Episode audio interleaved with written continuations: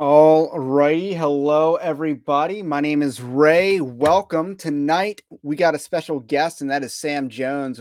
And we're going to be discussing classical liberalism and Christian nationalism as the two camps really butt heads, I think, in this, in this current age. And we're also going to talk about America's founding as it relates to you know these different ideologies and one of the reasons why I wanted to have Pastor Sam Jones on is first of all, I've had him on before two years ago. So it was a much smaller channel back then, but still, uh, you know, I, you know, he stuck, he, he believed me early. So, but the other thing is that, and me and him have kind of been Christian nationalists before the label was applied, before the label was cool. So I think that's one of the reasons why as well. So we've kind of been saying a lot of the same things as relates to Christianity and politics and have been for several years now. And all of a sudden, I think Christian nationalism is the label that's being applied to this sort of belief system. And it's also a rising belief system as well. So that's one of the other reasons why I wanted to bring him back. Uh, specifically to talk about this issue, he is the author of Five Steps to Kill a Nation, right? Yep. And uh, yeah. So, how about you just introduce yourself to the audience? It's much larger than it used to be when you were on here previously, and maybe just give a brief summary of uh, what your book's about as well. Yeah. So, uh, Sam Jones. So I, I pastored. I think when I was uh, came on last time, I was uh, pastoring over at Faith Baptist Church in Hudson, uh, Iowa. Which because I, I just realized, you know, you probably have an audience more than just Iowa and Hudson. It's a tiny town. Um, so I should probably say what state that was in. But uh, now, right now, I'm currently uh, a member at Pastor Kerry Gordon's church and uh, working. Their eventual goal is to go into to plant a church, so a little bit in uh, transition at the moment. Uh, but I am the author of Five Steps to Kill a Nation, and uh, basically the book really goes over the, the concept of of what is destroying America. And I go through the 10 commandments and show how we've abandoned each one of the 10 commandments and how it is necessary that we uphold the 10 commandments for a nation in order for the nation to succeed. So it's really based upon the concept, uh, simply put, righteousness exalts a nation, but sin is a reproach to any people. And so uh, that that's what I've been, been saying. In fact, actually, before this term, Christian nationalists kind of took this this mainstream in um, in the, the, the reform stuff before this current controversy of Christian nationalism and, and G3 came up. Um, I I preached a sermon on Christian nationalism and and really presented the merits of Christian nationalism uh, and, things like that. And so I, I, really think this is an interesting concept and an interesting uh, debate that's going on right now. So thank you for having me on, Ray. I'm I'm excited to be here. Yeah, and you know, like I said, you know, you're talking about enforcing the Ten Commandments as law, or the fact that America needs to go back to the first er, first table and the second table of the law. So that's right. Uh, again, that was ahead of that book came out in what 2020. Yeah, 2019. Yeah, t- t- 2020. I think I started writing it uh, late 2018, and um, and it came out in 2020. Yep. So there's a you know my upcoming book is going to be titled "Winning Not Winsome." and uh, which is very on the mark for uh, this audience and for discernment ministries in general. It's not a Christian nationalist book. Like it's not the case for Christian nationalism by uh, Stephen Wolfe. However, it is a very Christian nationalist book because I do talk about uh, Christians, you know, going into government, and I lay out like a six, you know, six step plan for how to make that happen which you know obviously the steps are easier said than done and you know it's i have some experience implementing but not perfectly because you know i've run for office before and it you know didn't didn't win but you know it is it's a learning experience for someone with no with zero name id mm-hmm. as well but and who lives in a county that's a lot more liberal than it wants to admit so uh so but either way like these are ideas that I think a lot of Christians have been articulating for a while. I know, you know, you were very staunch on the COVID issue as it related to churches. And I remember when, and I probably did an article on this at the time, when Kim Reynolds issued a temporary mask mandate when she just decided to capitulate for some reason. Yeah. Like you and a bunch of other pastors, I know you were one of them. You basically came out with a statement saying, we're not following this. and Yeah, you don't have the authority on this. Right. a- a- And so you really hit on that. And I think that's that's part of the foundation of Christian nationalism and and what the pushback is uh here against Christian nationalism is the idea of what does the state uh have wh- what is its sphere? What is its lane? And does it have uh, an obligation to be under the authority um, of ecclesiastical authority uh, under the church? You know, or is it higher? Is it uh, you, you know? I I I I wouldn't want to straw man. Um, the the other side and the, and so the debate on this i would say is really that they still believe god is up here but the question is is do you believe that it's it's then government below uh, civil government and then the other spheres of government or do you believe it's ecclesiastical government and then the other spheres of government uh, that's that's kind of there? Which one is is to be coming out and implementing? And interestingly enough i i would say that the the, the g3 within this controversy the classical liberals honestly believe that civil government, even though they'd probably really hate me saying this, uh, they believe that civil government's right under God because they're saying that the civil government doesn't directly have to be uh, under um, God's God's bishops. They, they, they don't have to to to be submitted to that. Uh, that the church doesn't really have the authority to come out and to be the Nathan the prophet to David the king and to tell them, no, you've done wickedly and you need to repent. But uh, yeah, during COVID, um, definitely called uh, my governor a tyrantess uh, multiple times. Still call her a tyrantess, uh, and and it's interesting because people would say that she did better than anybody else. But when it comes to tyranny, it's either a pass or a fail. It's not, hey, you got a C plus. Uh, it, it's either you you upheld uh, upheld the, the the Bill of Rights in, in America and God's law, uh, which is respected there in the Bill of Rights, or you, you trash them and you shut down churches, you shut down businesses, and you told individuals that you have to perform medical procedures like wearing a mask on your own body, uh, or you didn't. Th- those are really the only two options. There's no in between, and I mean, you got to call balls or strikes. There, there, there's a saying that C's and D's get degrees, but not in your book. That, Uh, well, And, and Well- again, she is a top three governor in this country, I think, easily. Which yeah, it, could be sad sad. Yeah, that, Yeah. that I think that is a sad thing. But I do value repentance in leadership. I think Ron Mm-hmm. DeSantis is probably the one who did that, while a lot of the other governors are like kind of gaslight you into think that you know they never did any of this stuff. Uh, you know, so I give like the first two governors to repent to pass, hmm and then the third person to follow in line is not brave. Like there, there's nothing brave about being the third person to stand up. Yeah. Uh, So, it's gold and silver, no bronze in your book, huh? Yeah, yeah, a little bit like that. So, but that actually does get me to an interesting segue because what I feel like is the line of, you know, kind of the line of demarcation, and there is a notable exception, is that the people who are wrong about COVID are also wrong about uh, the Christian nationalism question. So, what I see is that the people who are rising because of the Christian nationalist uh, debate, and that would include this channel to some degree, uh, especially on social media. Uh, I mean, Twitter, not YouTube, but this channel to some degree, and Joel Webbin and William Wolfe and Stephen Wolfe, obviously, and a bunch of other people, they're rising primary, and they were all, as far as I can tell, right on the issue in 2020. Uh, but the people on the other side were wrong on the issue in 2020. Michael O'Fallon would be the one exception that I can find. Yeah. And I think he's kind of gone crazy. But Michael's an interesting case. I, I think he's a separate case from the generic opposition to Christian nationalism that you see, Well, which is why he- I want to separate him as an exception that proves the rule. But I- the G3 people were nowhere to be found on this fight.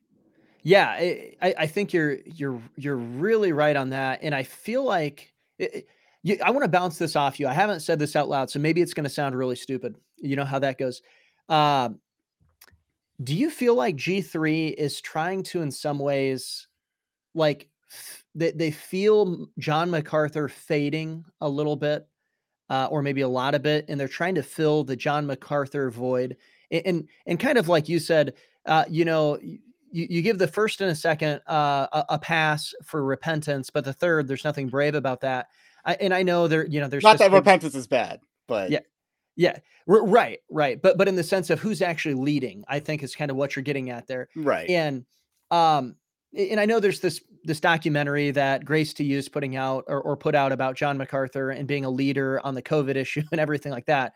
But like his church was shut down for eight or ten weeks or something like that. I I, I think like he he was not the first to stand or the second or probably the second hundredth uh, to stand and uh, in fact, he had written literally the game plan in the book, Why Government Can't Save You, um, as to why you should shut down when government says to come in to do it. And that was the argument he initially took.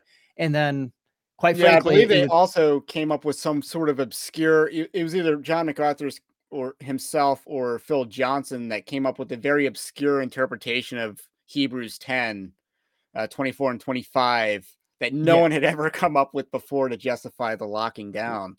Right. I, I believe that's what they did in like April of that Yeah. same year. It, and it seems like the G3 guys are kind of following that suit and maybe trying to implement a lot of that John MacArthur. We're, we're tough, but we're also going to try to be winsome and we're never going to really be edgy. I, and I know people would say, well, MacArthur is edgy, but he's always on that that that third, fourth, fifth in. He's never first in. He's never leading. It's always checking to see which way the winds are blowing and then capitalizing on it. And it seems like that's kind of the position that G3 is trying to take here. I mean, I don't know if I'd say that about MacArthur that he waits until the wind's blowing because I think you know when he came out hard against Beth Moore, that was slightly ahead of when the wind was blowing. So I think he's a little. That's he might true. be behind That's the. true. uh Yeah, it's kind of like Tucker Carlson. I think Tucker Carlson says a lot of things that are, you know, downstream from like the memers and all that Mhm. other all these other people on the internet and the small podcast, but he just amplifies it to a much larger audience. That's So, that's that's fair. I- He he, he was was on the forefront of Beth Moore.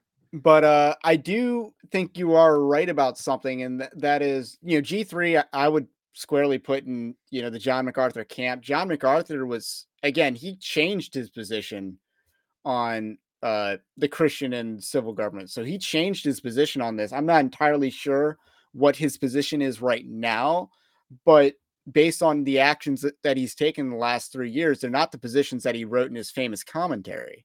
Mm-hmm. So that much has changed, and I feel like you know G three. I don't think has caught up with his, where he's at on this particular issue. Although I do know that Phil Johnson is against uh, Christian nationalism, uh, but uh, I'm not entirely sure why and you know what their real objection is because after all john macarthur also said like back in november or something like that that he doesn't believe in religious free religious freedom to worship pagan gods Mm-hmm. so that's that seems like a position that's heavily in line with christian nationalism that's heavily also opposed to the belief system artic- articulated by the g3 boys these last few day weeks Yeah, it, it, it- and you know, looking at this debate on on Christian nationalism, I, it, it- it's kind of funny because a lot of people think that this is like a, a new debate. This is this is new. We've never seen this before, but it's really the same debate that happened between Edmund Burke um, and Thomas Paine. It's really this idea of classical liberalism and classical conservatism. Uh, if we're going to look at our being conservative, essentially, uh, within Christian nationalism. I, I mean, you can go and look at the United States, and if you understand federalism correctly and realize that it, it was the states that were sovereign and to be more in power, and therefore to be more specific, we, we were undoubtedly a Christian nation, um, or at the very least, uh, in the sense of a Christian nationalist, at the very least, a, a Christian federalist, right? I mean, it would have been uh, that at the at, the the very least. I, I think it's safe to say, you know, we had blasphemy laws, we had uh, Sabbath laws, we had uh, all kinds of stuff at our founding that were uh, implemented within these the the two realms. But people think that this is something that's different, and I do think this is kind of where uh, Michael O'Fallon really comes into play with G three, is because um, O'Fallon pushes uh, James Lindsay so much, and James Lindsay is like. I, I mean, I, I think Thomas Paine is an incredibly great uh, comparison for James Lindsay, a guy who's all about the individual rights, the rights of man, but has no fear of God whatsoever. Well, the rights of man, except for life, because he's vehemently pro-abortion. So that Yeah. that needs to be like constantly reminded And I've forgotten about that actually. Yeah, I mean, I I did an uh, the first video article I did this week was I was wrong about James Lindsay because I made the point in September of 2021 that James Lindsay was not influencing the church, and I got to take that back. That's aged horribly.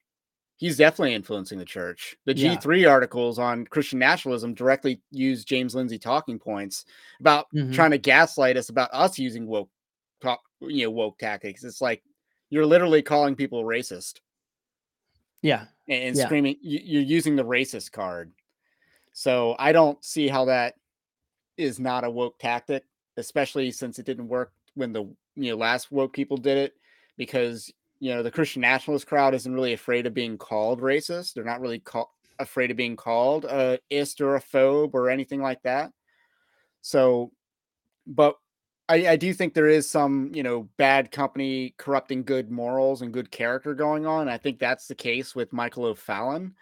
Uh, and then I do think there's a little bit of an inflated sense of self worth as it relates to uh, his contributions to fighting the social justice gospel. Not that he didn't do a good job or anything, but he's literally saying that he alone taught people certain words like I learned what Darvo was from the woke people who, you know, from the Me Too movement, basically saying Johnny Depp's committing Darvo. I'm like, what's Yeah. Darvo? Oh, that's stupid. that's Yeah. a stupid concept. Yeah. I yeah.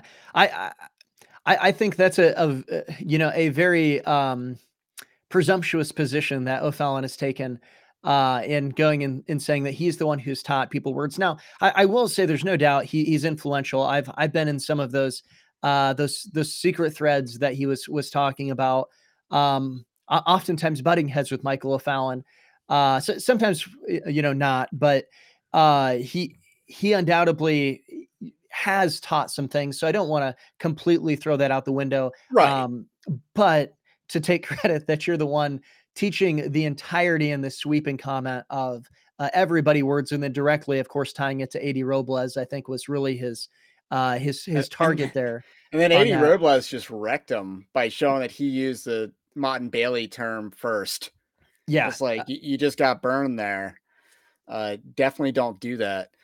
Uh, now, with regards to O'Fallon, because you know, again, I think there's a combination of things going on, and I I do think there's a small view of God that we got to do. We got to execute this perfect plan. We cannot take these misstep actions we you know if you sign this statement on christian nationalism you're just going to throw yourself on a no flight list and it's like uh, how, how small is your god obviously james lindsay is a very small god because he's his own god that's a pretty tiny god but michael o'fallon how small is your god that you believe that we need you know rather than acting faithfully and praying faithfully that we need to you know take these strategic shortcuts uh to, to solve our country's problems I, I just i think there's that much of an issue going on as well Yeah.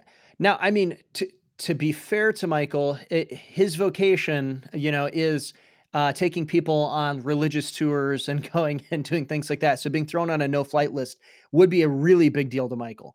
Um, okay i did not know that specifically about him because No, I, I, just yeah, assumed he was a you know did a lot of medieval stuff yeah, no, I, I, I definitely say that tongue in cheek a little bit, but, uh, but I mean, he he is an event. Uh, I, I I don't know the the exact term for it. An event organizer seems like it's it's very much in, you know making it sound not significant.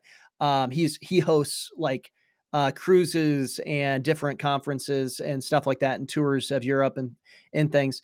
Um, but y- you're exactly right. I mean, uh, so if the world hates you, I, I thought that was a good thing according to Jesus, right? I mean, he kind of told us, like, the world hated me, it's going to hate you as well. And so, though we shouldn't necessarily go out and try to solicit that hate, um, it, it it is one of those things of if we're going to go and stand on on biblical truth, uh, and, and so that's where the critique needs to be made. If he doesn't think that the position is on biblical truth, he needs to go and to make that argument as opposed to what are the consequences because Jesus Christ died for us. I think that we should be willing to give everything for him. Right. And then, of course, offer your own alternative, which I guess we'll talk about more as we discuss the distinctions between Christian nationalism and uh, classical liberalism. I do want to say, uh, just as some housekeeping, that uh, smashing that like button really helps with those algorithms, as well as liking and subscribing to the channel if you are new. So that's just a little bit of housekeeping. Uh, but with that said, uh, one of the things that I'm kind of, you know, because this is what I do want to give credit to Michael O'Fallon because he didn't really influence my views on these things. Because first of all, I knew this, you know, I, I was much more into politics as a political junkie before I was a Theo bro. Mm-hmm. So with that said, I didn't need him to tell me that this cultural Marxist stuff was cultural Marxism because I, you know, I was more politically inclined. So there was an audience for him for the Theo Bros to learn a lot more about these kinds of concepts. But I do but it does kind of reveal this Christian nationalism debate really does reveal those who are really good with theology, but completely inept on the political aspect and civil government theology, uh, which I think America, we're just wrecked on that in general because we took for granted uh, having a, you know, what are the strong men who created good times we we've been coasting off of that. So we kind of took for granted the uh, uh, basically the environment that we had, and we just kind of let our guard go completely numb. Our our blade went really dull on this issue of the civil magistrate. And I think a lot of Christians who are really good with theology are really bad at politics. Mm-hmm. And you know, I, I just wanted to ask you: Is there something about an MDiv that makes people suck at politics? Yeah, well, I don't know if it's the MDiv, but it's definitely uh, pi- pietism um, that that comes into the church and has been taught, and uh, has has definitely taken the you know it, its roots, and that's what we're seeing. And I I think interestingly, um, e- even with the G3, that would say you need to be involved in politics. They care about politics, uh, but they don't want to implement Christian policy, is the idea. They specifically want to make it just moral and not Christian, take away uh, Christ from that. That is a form of pietism because it's going and saying, well, I, I think that we need to let the best idea win horizontally amongst people uh, and not going and saying, well, whether or not we have the best idea, God has already had the greatest idea. But even more than that, he has the authority and we ought to obey it um, even if we're not understanding it. Although I would say that I do think that God's uh, that, that God's politics are the ones that make sense, that work best within our reality, uh, w- within reality, and work best um, just in general. It, eh, but I really think it comes to this idea of pietism, where they're privatizing their faith ultimately and not putting it into the public square. They're trying to keep their faith separate from politics not realizing Jesus said, Love your neighbor as yourself, and that politics, it, it, simply means the affairs of the people, which therefore you have to be involved in, and you have to show biblical love in order to fulfill God's commands in the affairs of the people, which is therefore Christian nationalism. Right. And it's also a vocational calling. So a lot of these people act like it's not a vocational calling and well, it's, it's, more than that according to romans 13 uh, right. uh, because the you know the the the just minister of god uh, who's who's a christian and doing this he's or the just civil magistrate he he is a minister of god. Right so this is actually something christians should aspire to do and if you look at the london baptist confession that basically says that you know christians would be better at this. Yeah and therefore should you know all these office holders should be Christians because they would be so much better at this. That's basically, yeah, you know, in different words, that's what the London Baptist 1689 says. So it. And, I mean, to, to put it in perspective for America, so this is uh, from John uh, Adams' diary from 1756. So 20 years before the Revolutionary War, this is what he said. And this is interesting because a lot of people would go and say, well, John Adams, you, you know, he ends up defecting later on, getting uh, uh Unitarian, uh, right? Yeah, Unitarian.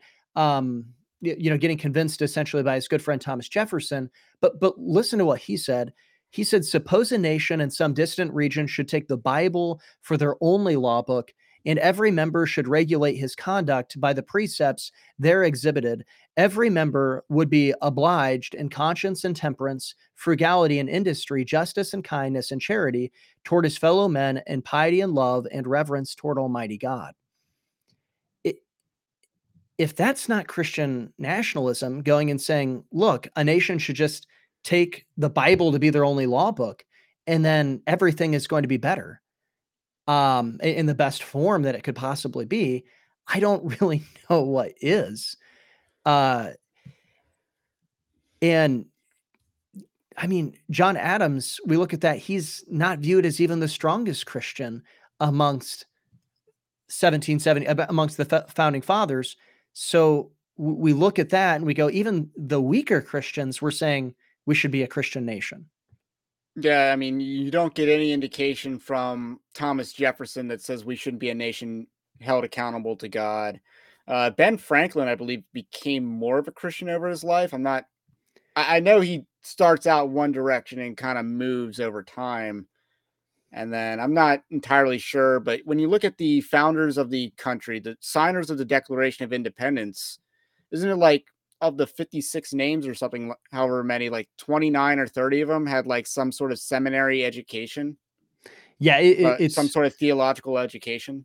Yeah, it's it's in, incredibly high like like that, and I mean, um, it, it, it was whether or not they were, uh, you know, born again. Because I mean, obviously, it's it's difficult uh, to tell by by the fruit we know them, but we go and we see we we're 200 years separated from them, right? Um, it's difficult to see. They were all, maybe with a few exceptions, would have been categorically Christian. Um, it might just be like Thomas Jefferson, who is more heterodox, going through cutting out Jesus's uh, miracles through his Bible. Um, you know, Ben Franklin, who, though he was the one who called everybody to go and to pray during the uh, Constitutional Convention, um, you, you, know, at the end of his life, somebody asked him, you know, is Jesus Christ God? And he said, I don't know, but I'm soon to find out. And that's a terrible way to find out. Oh, really? Sure. I thought but, he had a shift in yeah, mentality. Yeah. Uh, well, I, I think he, he definitely did towards, uh, like in morality towards, towards God, but I don't think he ever came to recognizing Christ as his problem. I think he, I mean, uh, I think he recognized the only foundational worldview that really does make sense is through the Bible, but whether or not he believed in the deity of Christ is the question. Um, but even that, that's if you start to look at their statements, uh, it's categorically Christian, uh, just maybe heterodox as opposed to orthodox. And not that we're champ that anybody would champion heterodoxy, or you know, hopefully they wouldn't be, but it's the concept of there is at least basic agreement within this uh, the civil fabric in the the society there as to what we should follow within the law. And this is what makes Western civilization Western civilization. It was the meeting of Athens uh, and Jerusalem, which part of that is monotheism, so that we can have equal values or, or similar values and work towards the same direction. It's polytheism that destroys nations and tears them apart. You can't have unity in polytheism. No, not yeah. I can see how having several different gods or even religious pluralism, would, which would create, you know, multicultural society of different mm. religions, that just that'll fall apart. And right. I mean, well, think about the the values of Islam and the values of Christianity are dramatically opposed, and so they're they're pulling against one another. Um, and so, well, you've got some people coming and bringing Islamic uh, laws, and you've got some people, you know, coming with a Christian worldview, maybe not bringing Christian laws according to G3, uh, but going out there and having that debate. Well, what happens if one wins over here and one wins over here? It's it's a a two-headed monster, right? And anything with more than one head is is a freak, is what it's looking at. It's leading in a different direction. Right. So as it relates to America's founding, because a lot of this would actually be a po- like, because my understanding of the founding fathers is they all believed in div- some sort of divine accountability, mm-hmm. which would be a- opposed to deism, which is what they're classically, you know, commonly accused of, which I don't think is as common. I, am sure you can speak to that to some degree. Yeah, I mean, um, it, it, you know, it, I, am not a judicial supremacist, but there are many judicial supremacists out there. And with that, I always like to throw to them Holy Trinity versus the United States and 1892, uh, which emphatically says uh, time and time again and goes and says that this is a Christian nation uh, as a Supreme Court ruling, uh, as to, or, or, not a ruling, but in a Supreme Court opinion um, that was given out. And so uh, we go and we look at that. The, there wasn't this view of just uh, deism, in fact, within the states, and if we're understanding, you know, federalism within the states, uh, several of the states had religious litmus tests in order to to be within the legislature, in order to be an elected official. Um, you you had to adhere to certain uh, certain general um, uh, councils or uh, or confessions and and things of, of, that kind of a nature, uh, or at least agree with them uh, o- you know, openly. There there were blasphemy laws uh, that were enforced um, in uh, after 1776. I mean, so to to go and to say that the United States, you know, is deists or that the founding fathers were deists is just it, it's not historically accurate. Would be the problem, and so. I, don't know that the G3 guys, they like to argue and say that they're the ones coming from um, an American perspective, and they say the the uh, the U.S. Constitution is the answer to Christian nationalism, but really in their their fabric and in their foundations, they're arguing from France. They're not arguing from America. Yeah, that's a very good point, and that definitely is. I think it's time to segue into more of America's founding, as the uh, title of this live stream indicates because obviously there's multiple views on the America's founding, and I think you've kind of alluded to that. That there are people who wanted to make this a Christian nation. You also talk about people like uh, Thomas Paine, uh, who wanted the more classical liberal uh, view of this nation. So, uh, I guess where do we begin? Because to even tackle this, you know, behemoth, because obviously we have this debate now, but this is seems like you're indicating that this was a debate then. Yeah. So, so, so I've, I've mentioned Thomas Paine, and he's a he's a really key figure um, in this. And of course, what we know Thomas Paine for most in the United States is um, his common sense. Is common sense. Now that was something that helped ignite the the revolution. There's there's no taking away of Thomas Paine's role within the revolution. Um, it, it, it was very key. It was very vital. It was uh, it, it was big. But what people often don't realize about Thomas Paine is that after the revolution, uh, he went and he continued to write political philosophy. And one of the things that he wrote was uh, The Rights of Man. And this was really his belief system. And he went to, excuse me, I believe it was ben, Benjamin Franklin that he went to and he presented this to. And Ben Franklin looked at him and said, um, Don't let anybody read that, burn it. It's terrible. That was literally Ben Franklin's uh, advice. And if and if we look at the founding fathers, Ben Franklin is one of you, you know the the least Christian founding fathers. And I mean, and people... Ben Franklin, from what I remember, had something in common with that Sam Darnold quarterback at of the New York Jets. He liked older women, and yeah. like he, he was he was into that before it was even a thing or like yeah. a celebrated thing in our culture. Yeah, he he was he was not he was not a moral guy. That's that's for certain. Yeah. Uh, brilliant, but but not moral. And so uh, Thomas Paine, being discontent, of course, with not being able to get traction in the United States, go, goes to to France essentially to join in their revolution. French Revolution goes so great for him that he ends up getting thrown into prison in one of the great, many upheavals within the French Revolution. Um, and basically, uh, Ben Franklin, you know, ends up going and getting him gets him out of prison and brings him back to the United States. Uh, but he, when he died, he was so ill fondly viewed that he wasn't allowed to be buried in a cemetery, and there was only a handful of people who showed up to his funeral uh, because he was so poorly viewed. And that's how opposed the United States is uh, in, in its founding, in its in its fabric to the rights of man or uh, not not to the rights of man but to that that theory of the rights the, of man the book or whatever he was right. trying to write and the the concept is essentially that um that society eh, basically starts over each generation and we get to rewrite our society. And yes we recognize certain common rights but it's trying to cut out god and the the uh, absolute principles of god that bind a society or ought to bind a society out of it where you're trying to write it. Now uh, thomas paine's th- stuff like he wouldn't have been woke. That's why i think he'd be very similar to a to, to a james lindsay in that case doing things that are convenient uh staying within reality being against postmodernism but embracing modernism. And, and that's a problem and right. that and it I, sounds like you know thomas paine kind of comes across what you're telling me he kind of sounds like martin luther king jr where we remember him for two things letters from a birmingham jail and the i have a dream speech we leave out all the other marxist stuff and the heterodox teaching and, and the and then we say oh yeah and i thought i was laughing at someone being oh that's yeah he was on the- laughing while on the, somebody uh, was yeah yeah. it- that's what was on the uh, tapes that prevented him uh, prevented the holiday from being recognized for decades but Yeah.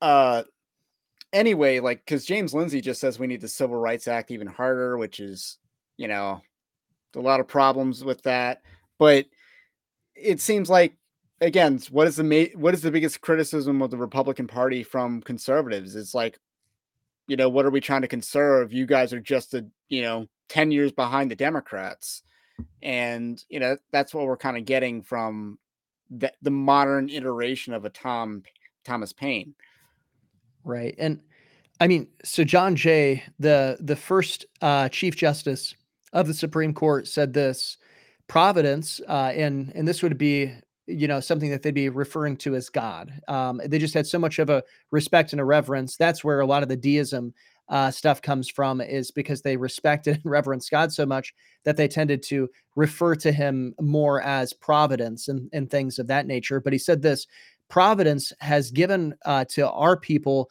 the choice of their rule, rulers, and it is the duty as well as the privilege and interest of our Christian nation to select and to prefer Christians for rulers.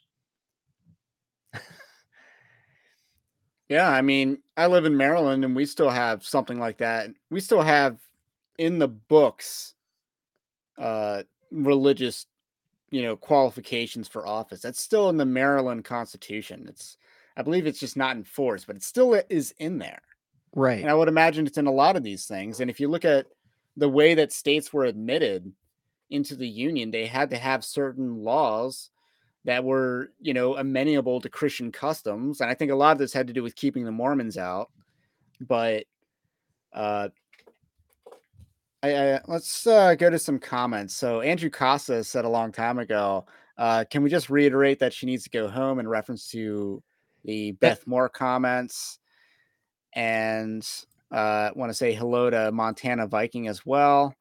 Uh, if you're in the live chat, don't feel free to send questions because I didn't write any questions down, so we're just We're just going in. I had some questions on my head that I, you know, that we've asked. Uh, May Morning Sun says, "May the same wonder wonder working deity." Uh, who long delivered the Hebrews from their Egyptian oppressors and planted them in the promised land, whose providential agency has lately been conspicuous, establishing these United States as an independent nation, and still continue to water them with the dews of heaven and make the inhabitants of every denomination participate in the temporal. I assume this is a quote from somewhere, but we'll maybe get the rest of that quote soon. Uh, but I, I do want to touch on one thing that we haven't talked about with the founders and where do the Freemasons kind of fit into this? Yeah. Because a lot of people would say that, you know, these guys were kind of, it was more of a Masonic founding. And I know that a generation later, you see the rise of Andrew Jackson, who would take, you know, be a very anti Masonic president, you know, kind of America's first Donald Trump like character in some respects. yeah, Uh, the, he he definitely was. Andrew Jackson was an interesting character, uh, to say the least. Um, you, you, you know, I sorry we said Andrew Jackson, so the only thing that's going through my mind is Johnny Horton's. Uh, in 18 of 14, I took a little trip along with Colonel Jackson down the mighty Mississippi and the Battle of New Orleans. But um, uh, w- within the the Masons, it, it, that is an interesting uh, concept that people bring out with this idea because I mean, you have George Washington uh, was a Mason. There were several that were were Masons, and it it is possible, you know, no doubt that um, with some of them being Masons, uh, maybe they, they were far enough in to actually know what was going on and that there were uh, issues. I haven't studied out the the Masons there. Masons uh, and Masonry like, like that, it's in my mind, it's a cult. Um, but I don't know that it was always, always a cult. Yeah, well, that's what I'd be I, wondering as well. Yeah, and I don't know because it was a lot more of a a I think a lot more business oriented on the lower levels at that point in time. Because it was about building buildings, right, out of stone. Yeah. Well, I, it, it could be right. I don't. I, I think there was more to it because you had like the the Shriners. Uh, the reason why they wear the the red hats is yeah, that it's hats. a symbol of going and uh, ki- you know killing Christians and dipping their hats in the blood at one point in time and uh, and, and things like that. But I but I haven't studied specifically uh, what uh, what the Masonic Lodge was like in the United States in the uh, 1700s and early 1800s. So I'd probably be more speculating than I would be giving any definitive answers. Right, because I've had a lot of questions about Masons. I get YouTube comments all the time about Masons and Jesuits and all the other conspiracy yeah. theories. But hey, we don't diss conspiracy theories here. I I heed a lot of conspiracy theories. Doesn't mean I buy them, but I do heed them. I do take them into account. Well, in, uh, in Mark, communism and Marxism was definitely being pushed through the Jesuit, uh, yeah, you know, branch there within the the Catholic Church. But right, I mean, especially in Latin America, it was this liberation theology and all that. Right. Yeah. So there's a lot of that. But uh, the Morning Sun clarifies that the quote that I was reading in part was from George Washington. Yeah. Uh, so again, very Christian. Might not be Christian nationalist, but very Christian. Uh, let's catch up on some chat. Jamie Starfish asks, in your view, what are the first courses of action CN should take in next one to five years? That's a good question. First courses of action. Well, I think right now we need to have more of a game plan. We're like in the sort of the ground level, I think. We need to have a game plan on what the outcome should be. And like, because what we're talking about is largely the end game.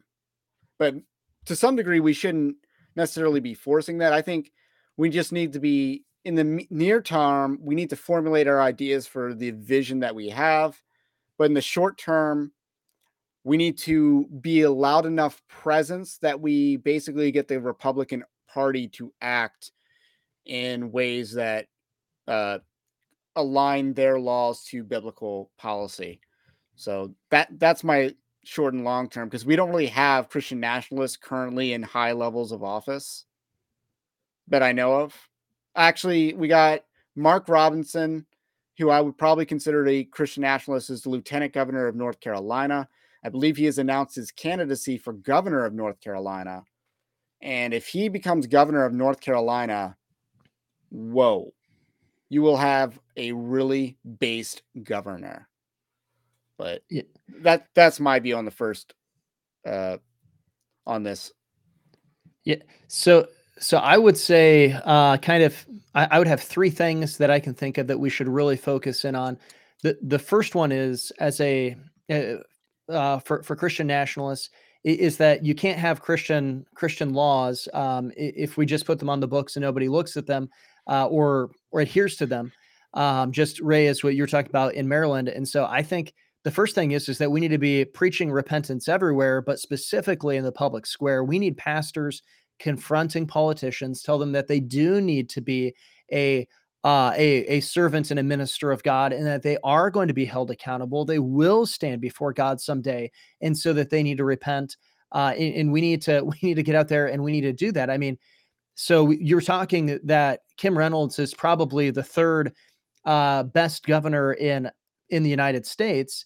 And in Iowa, you have a completely uh, red uh, Senate, completely, in fact, a supermajority in the Senate su- and a near supermajority in the House for Republicans. And you have a recently flipped Supreme Court justice um, or Supreme Court. and uh, that that was very much um, have been picked by Republican governors, and so you start to look at those kind of things. And Iowa still um, has abortion as as legal. In fact, so much so that you have other um, Planned Parenthood bringing people in from other states uh, to Iowa to go and to murder their babies. We've got a lot of calling of repentance to do. The second thing I think that we really need to do is to focus in on on local government, um, winning where we can, and reminding people that we need to be a bottom up government, not a top down as a republic within the United States. Uh, at, at, this point in time, as long as we're going to be under um, our constitutions and working with that, we need to go and to show that it is still the the people who are going and being represented not that it's the, the people uh, void of moral standards but we need to go into really be empowering our lesser magistrates uh, to go and to be doing what's right because that's where we can have the most influence.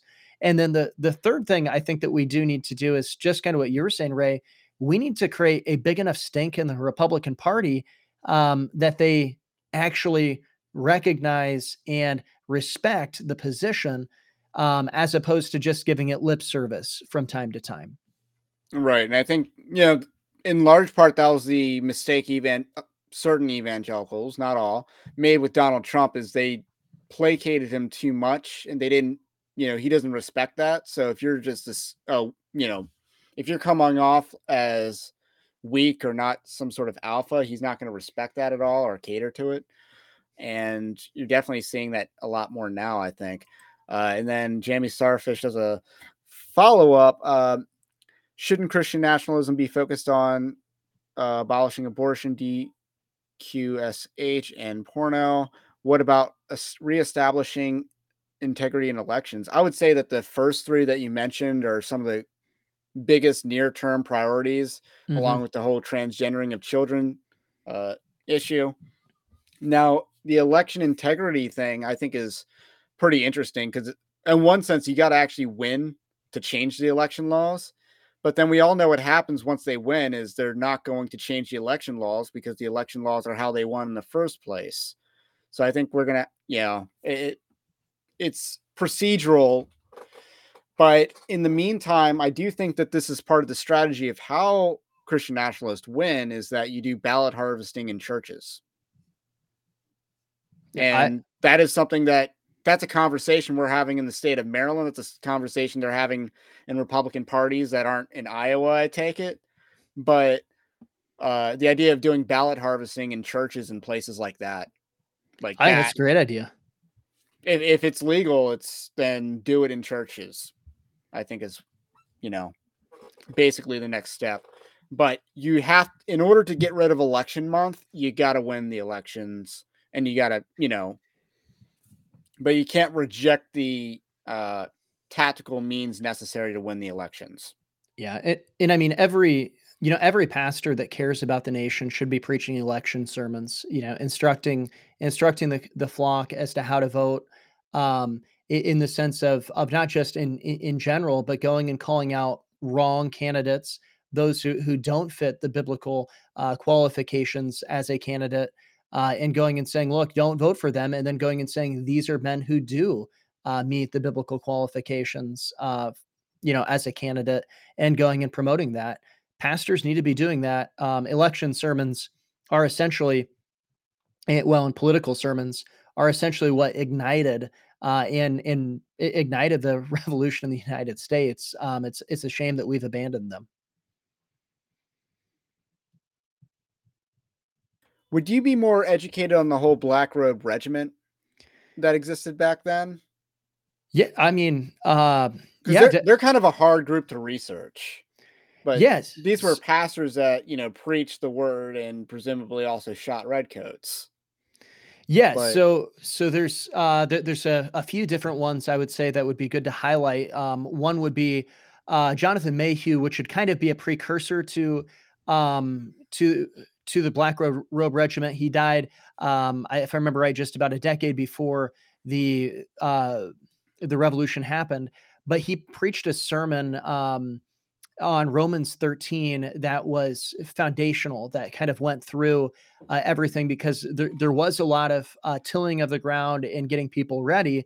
And that's why um, you go and you you look at uh, Jonas Clarke, um, who his his church. Uh, well, first of all, um, it, it was uh, Sam Adams and um, uh, the, the, the British are coming. The British are coming. When Paul Revere ran, I don't remember who he was going to warn. All of a sudden, Sam Adams and, and another guy. Um, Liberty. Yeah, but um, th- they were actually at Jonas Clarke's house at that point in time, uh, and he was conversing with them.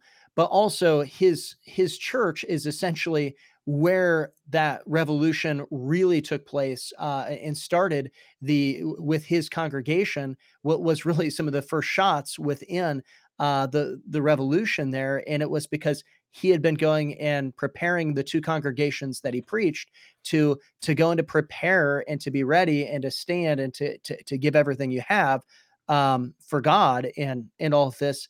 And then the other one would be John uh, Peter Muhlenberg who um, he was a pastor who actually ended up going and becoming a general and you know literally was black robe regiment. He was uh, the one who goes and says you know preached a sermon there's a time for this there's a time for that and then at the end it was there's a time to fight and a time for war and he disrobes himself uh, from his clergy uh, outfit and underneath was a continental um, uniform um, that he went and then he signed up i believe it was 300 of his congregants up and they uh, went and were a regiment.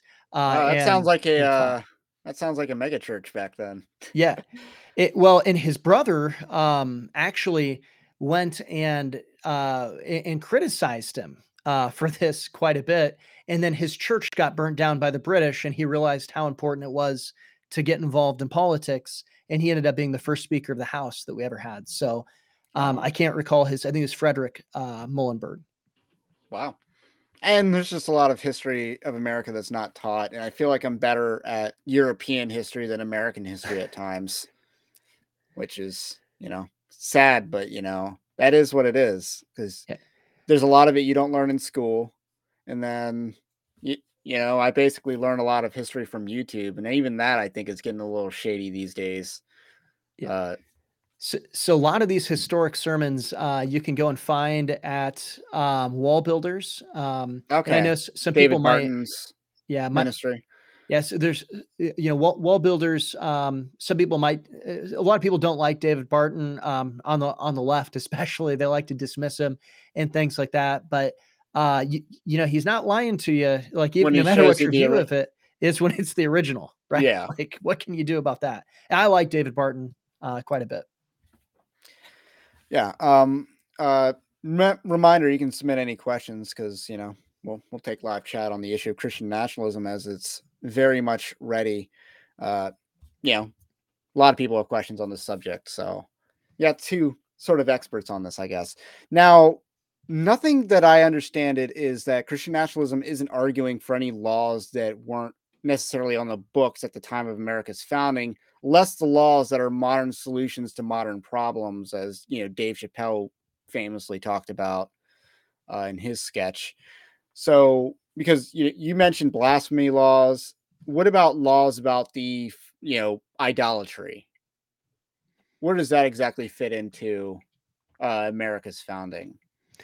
Right. So, so the founders definitely did believe in in a personal liberty, a um, yeah, I, I would put it in a theological term, a, a free moral agency. And I'm not trying to go into say that uh, that there weren't, uh, you know, determinists or, or Calvinists or something like that at, at the time. I'm not making that kind of uh, an assumption or a statement. Because America would have been mostly Calvinistic back then, right? Um, uh, uh, there would have definitely been a, a good contingent of it. I mean, the, the Puritans, uh, who definitely had a huge influence in, in America, um, they're they're definitely known for even the Baptists would have probably been Calvinistic, given that the uh, 17 was it 42, uh, the Philadelphia Confession, which well, was so, largely the Americanized London Baptist, which would have been your predominant Baptist faith statement going into the Revolution.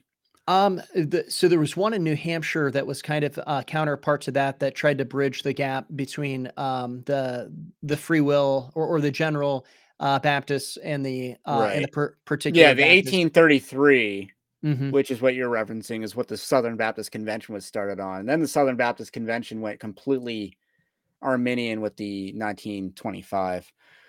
Uh, but and then they moved back in the other back towards the 1833 in that Right, it- direction.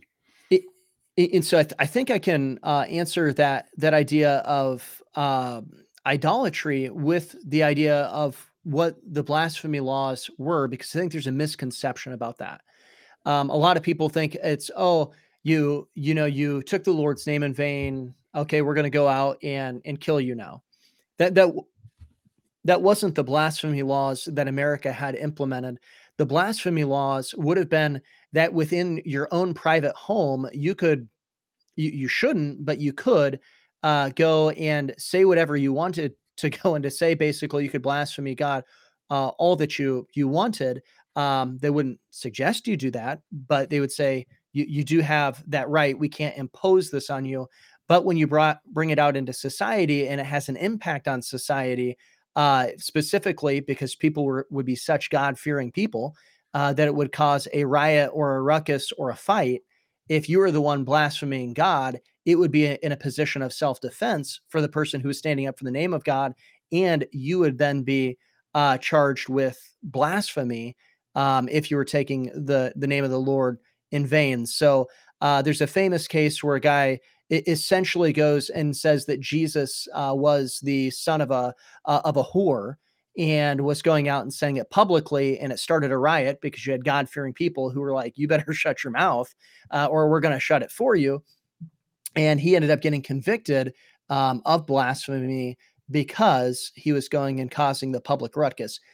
That was the blasphemy laws that we had. It wasn't um, you know something else. And so that whole idea of idolatry would probably be that you could you know worship idols i guess in your your home um, but we shouldn't be going and creating you know statutes uh, and things like that to to Baal or Moloch or or demons like we have Or right Georgia now. Guidestones or right right that that would probably be more how it'd be implemented uh, with how the founding fathers would view uh, the Ten Commandments uh, in as it relates to society.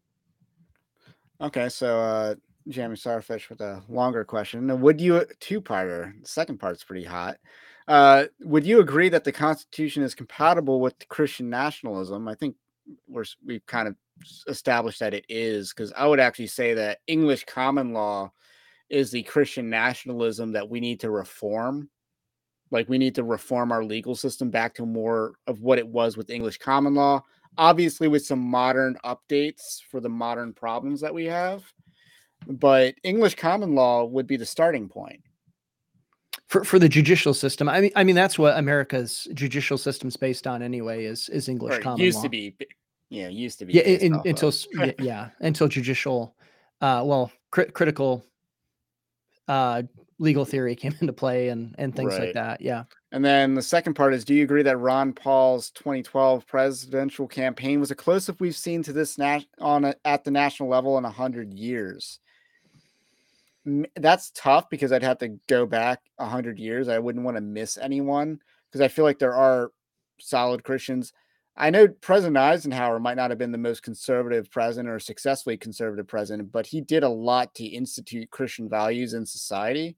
I don't think that should be uh, neglected because during a height of communism they or during the rise of communism they really reestablished a, a center in god. We put you know in God we trust on a lot of the national on the national currency, and we took a lot of moves like that, which were practices from before, but we codified that as our nation's motto, I believe. That was it was codified in Mhm. 1952, I believe, but it was already on the money before that.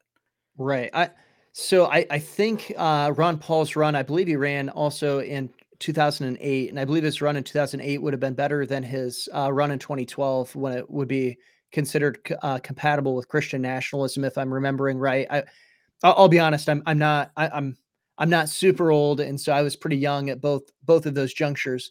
Um, but I I would I, if I remember right, Ron Paul made the argument um, of uh, of the right to prostitution and things like that. So I don't think he would necessarily fit well. But the the other issue that I think we could run into is I don't know that there's a whole lot else that runs well. And the question wasn't, um, you know, was he pro uh, Christian nationalism, but would he be the closest? Um, maybe Santorum's in 20, 2012 um, would be better. Yeah, that might be a better example because he got, he took a lot of heat for his pro life position. Yeah, yeah life he, at conception.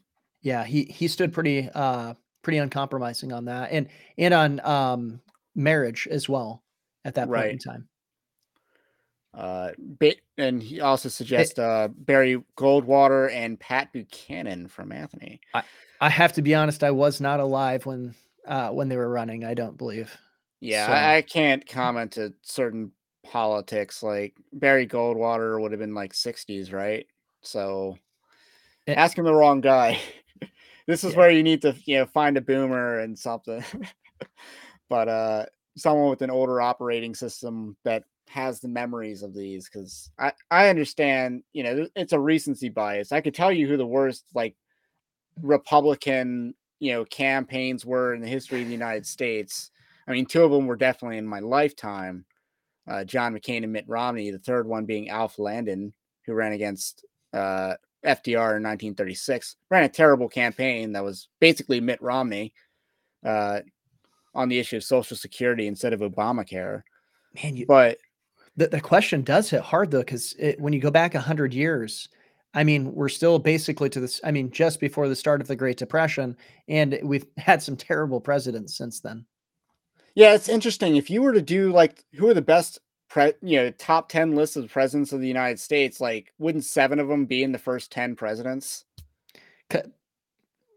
Yeah, most likely. Um, I mean, Jefferson, Madison, and Monroe were basically the same person in terms of their qual. Like they were all sec- from Virginia, Secretary of State, then President. It's like they're, mm-hmm. they're basically the same person in a sense, and they yeah. govern very similarly. And so it's like same person, almost. Obviously, Washington would be on that list. Uh, but I see. I, am a big John Quincy Adams fan, but his presidency was terrible. Unfortunately, he he didn't get anything accomplished because he ticked off Andrew Jackson. So,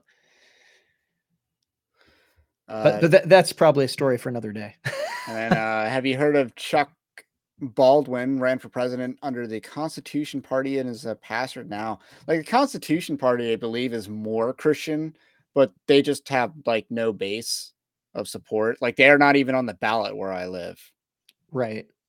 Um, and then they I, ran uh Blankenship from West Virginia, who co- mm-hmm. who coined the term cocaine Mi- Mitch, I believe was their last presidential nominee.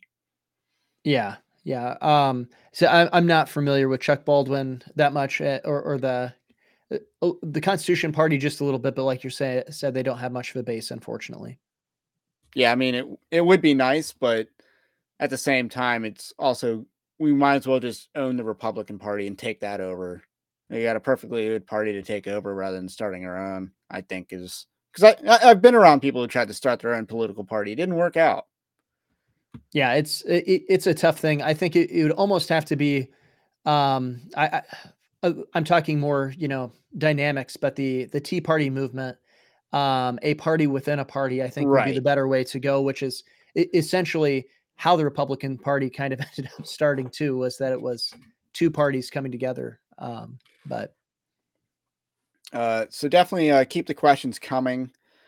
Uh, so let's get back to the classical liberalism part.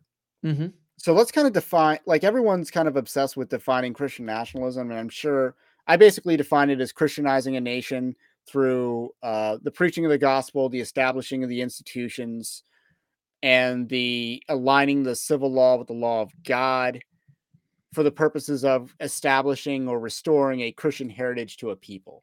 That was my definition of Christian nationalism. I, I moved a prepositionary prepositional phrase, but it's otherwise verbatim it. Uh, that's that. What what would you how would you define and would you agree with that definition of Christian nationalism? I yeah, I, I think that's that's a pretty pretty solid definition of Christian nationalism for uh, sure. Uh, Okay, I, I just want to touch on that. I mean, it's kind of like uh, Stephen Wolfe's definition, except I think it's a little less wordy or whatever. But how would you define classical liberalism? So, so I'd say that classical liberalism um, tries uh, tries to recognize that rights come from God, and each person should. Uh, excuse me. That I'm I'm I was in the wrong spot here.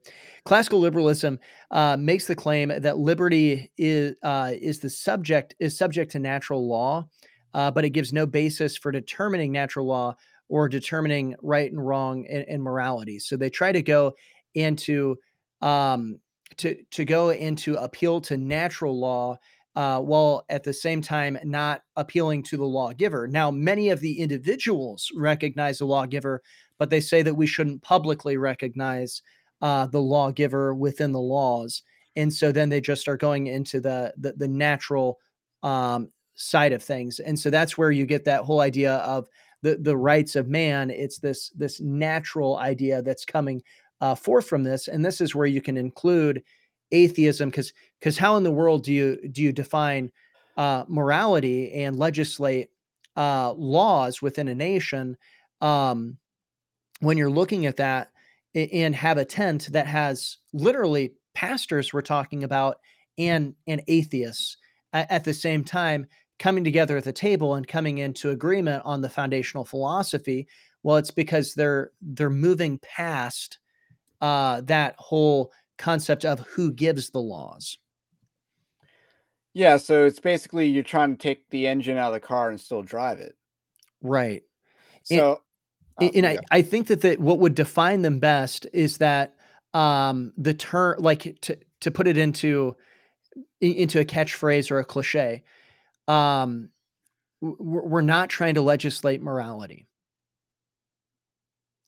That's that's what they would ultimately come down and and I think try to say the G3 guys tend to be uh, going and saying we need to appeal to moral law but then the question comes down to well are you divorcing the first tablet of the decalogue which has always been considered moral law from that are you saying that uh, you, you, know, adultery should now be punished because they would go and say, well, no, that's that's uh, theonomy, or no, that's Christian nationalism.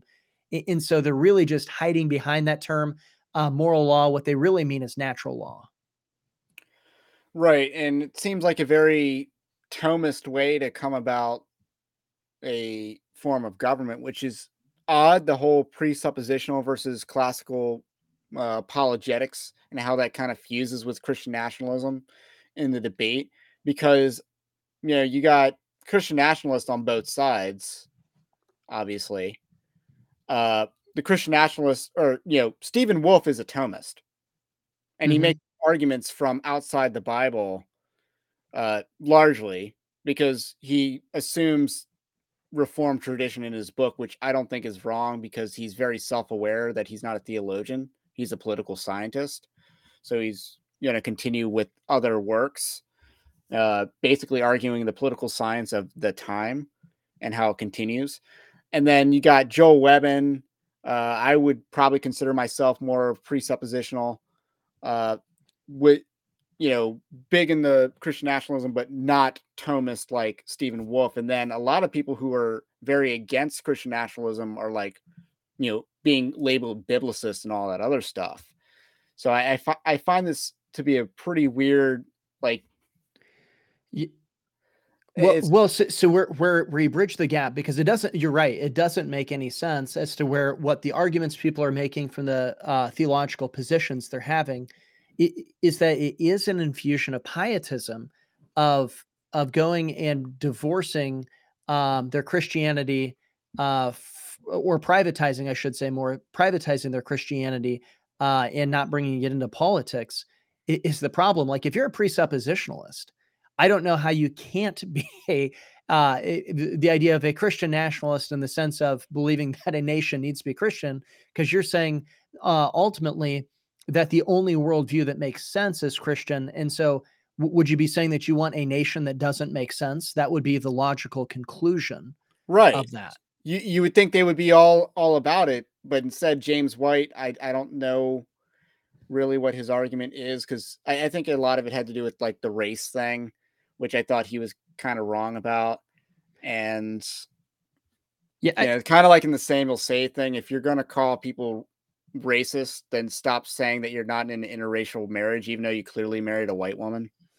yeah. it- Nothing well, wrong with that. I'm not condemning that, but you know, don't say there's only one race and then call people racist on very dubious grounds. Yeah, it, it, and I do think one of the things that I think will be interesting going forward is that that term ethnos, um, Right. a- and, looking at that in a uh, blanking on the passage in Acts where it, it goes and, and it's really a great passage for Christian nationalism uh, because it goes and it defines that God sets the boundaries for nations, which the word there is ethnos. Right. Um, in, in in my position would be that in, in ethnos, it's clearly defined right there. It's it- it's limited by time and, and space, and so it's it doesn't have anything to do uh, with skin pigmentations, with race or ethnicity, yeah, at- it's an Act at, at all. 17. Right? Uh, and the other thing about it is Stephen Wolfe kind of would I think Stephen Wolfe's argument is that Christian Christianity would actually give our society a social f- fabric intertwining our society that we don't have because we're not monoethnic and that we're not uh you know all these other things you know we don't you know we're barely speaking one language we're not mono ethnic. we're not we don't have the a melding culture that keeps us together so what's going to keep us together he views christianity as a solution to this problem to making our country a nation again and not just a state Yeah, it, it- and I actually think that's a um, that that whole Which- idea of unity with with that belief system. It, it's it's much more valuable actually when it comes down to a religion, because your values go much deeper in your eternal beliefs than they do even in you know your the camaraderie with with even uh you, you know what what's uh, you know what what skin color or pigmentation you have or what food you like to eat and things like that um that that really is one of the necessary things is going and not being a polytheistic or a pluralistic society but being a monotheistic society uh, Montana Viking notes that one of James White's concerns was over the purity of the gospel, and I think I think that had to do with like cultural Christianity, nominal Christianity, and the false assurance of salvation that would be given. right. So so if oh man there's a lot to that you could dive into that. So so one of the things that I, if we're going to critique the the christian nationalist side of the debate i would go and say one of the the downfalls and this does come i think ad put this well uh, robles is that it's a decentralized movement and so as a decentralized movement there's not going to be one two three guys that you can go and look at and say hey these guys are the leaders you know they're not the um, executive producer of Christian nationalism, like you have an executive producer of the G3 movement or or whatever. Uh, like no, they that. have a board. board.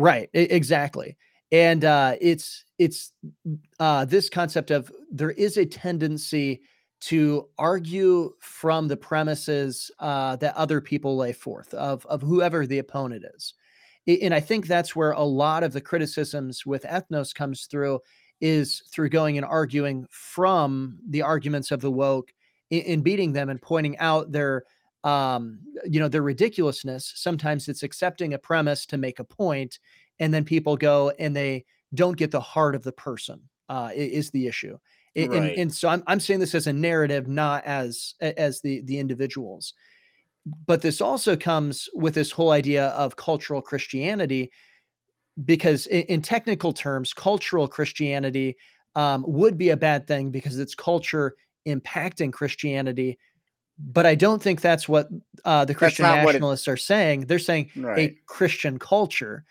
But what happened was that's where the the argument starts.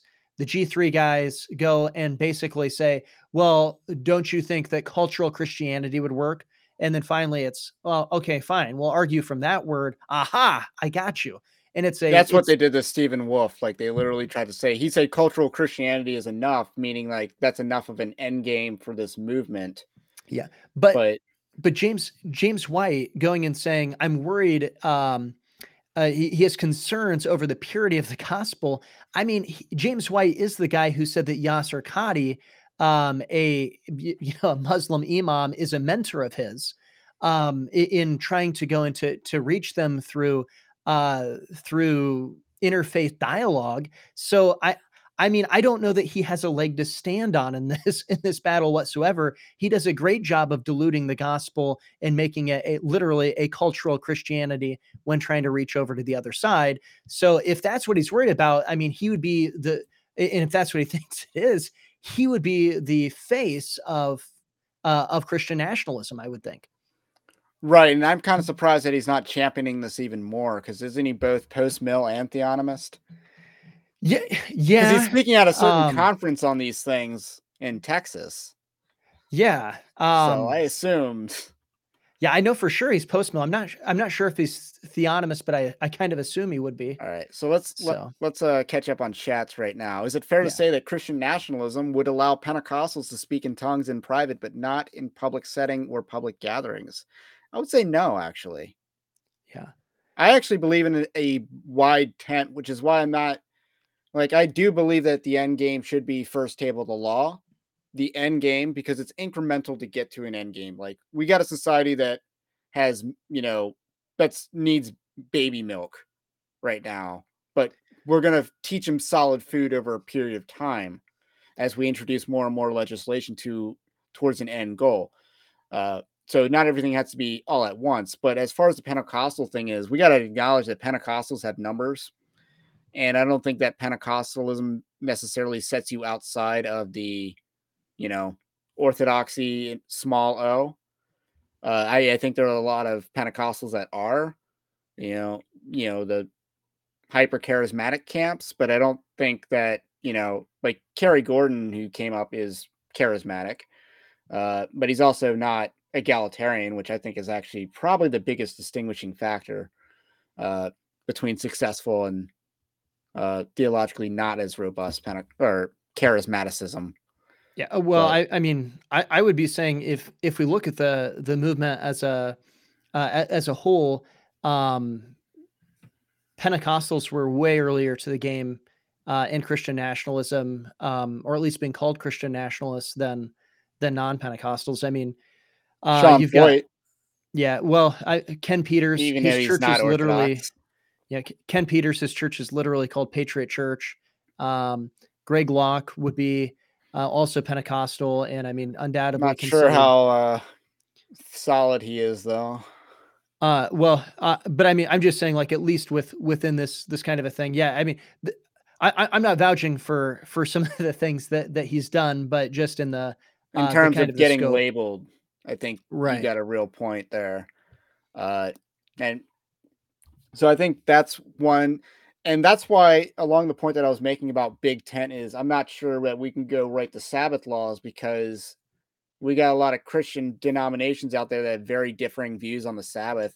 I assume that G3 would probably hold more to a John MacArthur position on the Sabbath, which is it doesn't really apply anymore, but the 1689 is very Sabbatarian. So we we have to actually work that out before we like go that far. But until then, we're going to be big tent and on the things that we need to be big tent on.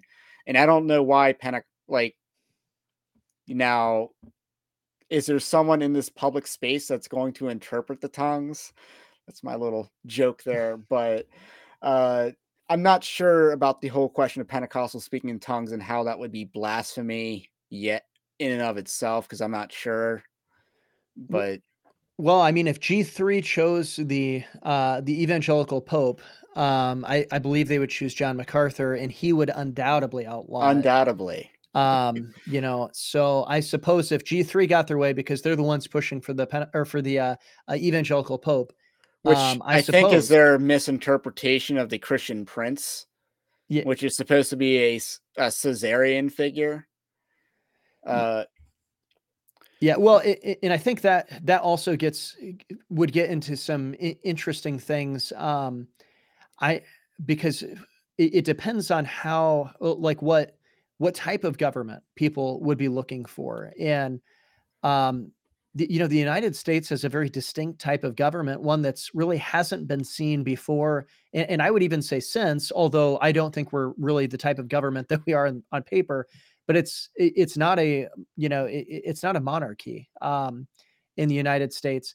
But I would say that biblically, there I I'm not a I mean there's nothing wrong inherently with a monarchy as long as it's uh, a uh, a, a monarchical republic, uh, and in the sense that it's lex rex, that the law is above the king or or the prince. Yeah, I don't understand the Christian put Christians that are pushing for monarchy. I just don't think it makes sense. Like that didn't work in the Bible. Yeah. Uh, Well, it, it didn't consistently work anyway. Yeah. Yeah. Uh, I mean, yes, they had great leaders, but you know, a great king is one in a thousand. So uh, then we have Innovation HQ. Do you know that the Netherlands has a Calvinist Christian political party? I don't I didn't know that they still had one, but I know Yeah. that Netherlands has moved to the right in this previous election cycle because of, you know, uh the whole global warming push and the farmers and stuff like that. They had major gains. But I don't know if uh, the if they had a Calvinist political party that was able to capitalize on that. Yeah. I, I was was unaware um, of that. I, I would have assumed uh, Poland probably would have something like that because they've they've thought they were more Catholic. yeah. That I was gonna say. Uh, yeah, that's true, be Hungary- Catholic not. Hungary is very is like half Catholic, half Calvinist. Interesting. And you know, that's actually a pretty good recipe for a nation, it seems, because Uganda is very Calvinist and then Catholic as well. So very interesting combinations you get with with those two political voting blocks. Uh, and then Berean Babe sent a super chat. Got to give a shout out. We're gonna call this a sponsorship because Berean Babes, if you're not sub, sub to her channel, go and sub to her channel. Uh, I've been on there a couple times. She's been on here a couple of times, and will probably be back on. Definitely in the next, you know, two months, she'll be back on this channel for sure. Uh, Southern Baptist news ramps up, uh, so definitely sub to Berean Babes. Uh, catching up on chat. And uh, this is from Montana Viking. And believers partnering with unbelievers to enact cultural Christianity. Think of the apostate pro life movement who will accept uh, homosexual, transvestite pro lifers, Mormon pro lifers, very big tent. Abolitionism is solid. And yeah, there is an issue that we do see in politics that big big tents can't govern. This was the problem with the Trump administration to a large degree. I think this has been a problem with a lot of Republicans. Like they're they're so focused on creating a big tent. This is definitely the problem with James Lindsay. You're you're focused on trying to build a big tent that you're not focused on taking any action. Yeah. And that's and- not going to work. It, and I mean, with, with that, I think it really comes down to do, do we believe that our job um, is to be right in the eyes eye- eyes of God and to do what's right no matter what, um, or do do we believe that we should try to compromise for this for the sake of winning, uh, winning in the end? Um, I, I think the Christians called to to go and to be faithful. Duty is ours, results are God's. That's what uh, John Quincy Adams said. And the other thing is, do we need a majority? I don't think the answer is yes, because a committed minority will always drive the nation. Most people go. Most people go with winners. They fall in line. They're they're sheep that fall in line with the winning side. That's why wokeism was winning the day because in 2020 everyone was doing, you know, you know, what did white women and Muslims have in common? They both love them black squares. So that's what was going on in 2020 and all of a sudden the tables have turned um my how the turntables michael scott famously said as the uh wokeness it's killing hollywood it's killing bud light because people are not going to go along with it. Now it's actually cool to hate wokeness to the point where even woke comedy had to make fun of woke comedy if you watched any clips of the velma series that came out which you know i I, I watch a lot of pop culture stuff on YouTube. So yes, I have seen plenty of clips of that type of stuff. It's like they're or even uh the movie with Eddie Murphy and Jonah Hill that came out earlier this year called You People, which wanted to be very woke, which was, you know, how do you make an Eddie Murphy movie less funny? It's like you just make it really woke. And it's like but they're trying to make fun of wokeness because it's they know it's gone too far, but they're also heavy on the messaging, so it just doesn't really work. But uh, it, it, it's an interesting question. So people go along with the prevailing wind. I, I think is what I'm largely getting at. If someone, it, mm-hmm. that's why they put out all these political polls to depress a base. Like that's what the that's what the purposes of polls are. Is that you know you're sending a message in, in a lot of cases. You're trying to say that we're a viable campaign, so join us. The momentum's on our side. You're trying to say they're dead in the water, to stay home. So, you know, people go along with winners because people don't like to vote for the loser. Right. And so if you can convince somebody that they're um, not not a winner, um, it, that's that's often how that's often how the Republicans are defeated within the primaries is simply by going and saying, well, they're not electable, and it has no basis and merit. It just has to do with the base going and saying, like, well, look, uh, Mitt Romney's electable, and you're like, well, obviously he wasn't. You're right, because he ran a terrible campaign and he won back North Carolina. And that's the only state that he won back, I think. Uh, we got a good question here. Oh, wait, actually, let's go in order. Uh, what about laws on women being pastors? I think that's a grayer area. It shouldn't be. I mean, I'm firmly against women pastors, not laws against it, but as yeah, that's that's a tougher argument to make from a Christian standpoint. If you're trying to build a creedal nation, like a nation that recognizes creeds, Christian creeds, and the Christian creeds don't explicitly condemn that. And I'm referencing like Nicaea and Athanasian and Apostles, like they don't address that issue. So I think well, it's a tougher hill to climb. Yeah, and, and I mean, there's there's no um American precedent. Well, uh, well, there there's no uh, b- biblical precedent e- either. Um, now, I think a lot of it would be because it's. Yeah, I, I'm with you. I don't. I I think it's hard to be the husband of one wife if you're a woman. Um, and it, you, you know you, you go and you look at that though there there are no civil laws uh, against it and and things like that and so it would probably be a that's uh, an ecclesiastical it, right it'd be punting sphere. to the ecclesiastical sphere Uh, Josh, I assume that's Josh Boot Bice. Is he a pastor? Um, I assume. Yes. Yeah. Uh, word of faith. This is a good question, and I do have a solid answer for this. Would wouldn't word of faith phonies? This is from Jamie Starfish, like Kenneth Copeland and Benny Hinn, be imprisoned or executed under Christian nationalism unless they stop speaking publicly, or the government word for that is recant. Um, I would actually say yes because I I added this is one of my edits to the statement on Christian nationalism and the gospel was that I added financial scams to the the limitate it was a section on limiting religious liberty like you don't have the right to mutilate and sadomath religious masochism practices. I added you know female genital mutilation you don't have a right to do that. And then i also added financial scams because a lot of people do financial scams in the name of religion. And I think now the government can crack down on that freely.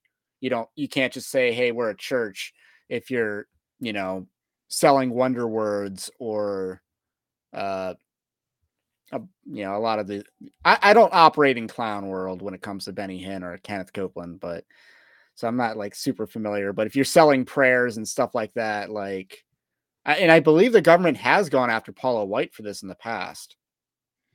So, so the the difficult thing that would come is that um, you would have to have the the necessary proof. So when we're when you're talking about Christian nationalism and you're talking about uh, theonomy and God's law, it's not just accepting the the the law itself, but then in enabling it. Um, you know, you'd have to have a certain amount of witnesses and things like that. And so the question would be um, if there'd be a burden of proof. Um, but I obviously I think you if there would be a civil law that would be broken, it would have to be on the uh, on the financial side of things. I, I think on that uh, because th- they would still technically be, even though heterodox, um, it, it, would still be categorically Christian.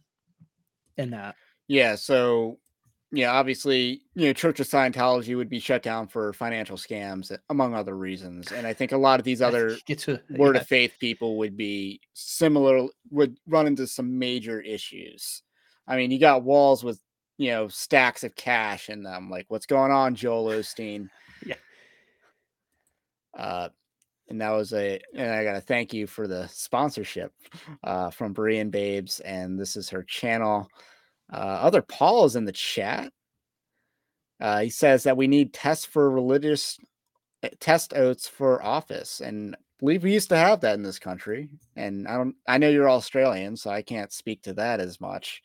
Uh, let's Jamie Starfish again. Let's accept G3's premise for a thought experiment. Would Protestant Pope John MacArthur's ruling be worse than what we have now? Yeah, exactly. Um, like they, they make these arguments like they're improved, like th- this would not be an improvement. It, it, would be worse if you're Pentecostal, I suppose, but you, you, you know, I so I'm not. I, I think I'm I'm kind of known as not a huge fan of John MacArthur. Um, MacArthur told the police chief who went to his church at the time. I believe this was. I don't remember if this was in the 90s or 80s. Yeah, it's way back. Yeah, um, to to remove the Christians from the the abortion centers uh, or or abortion um, murder mills, and, and, to go and to do that, who they were just actually sitting out in front of it and linking up arms.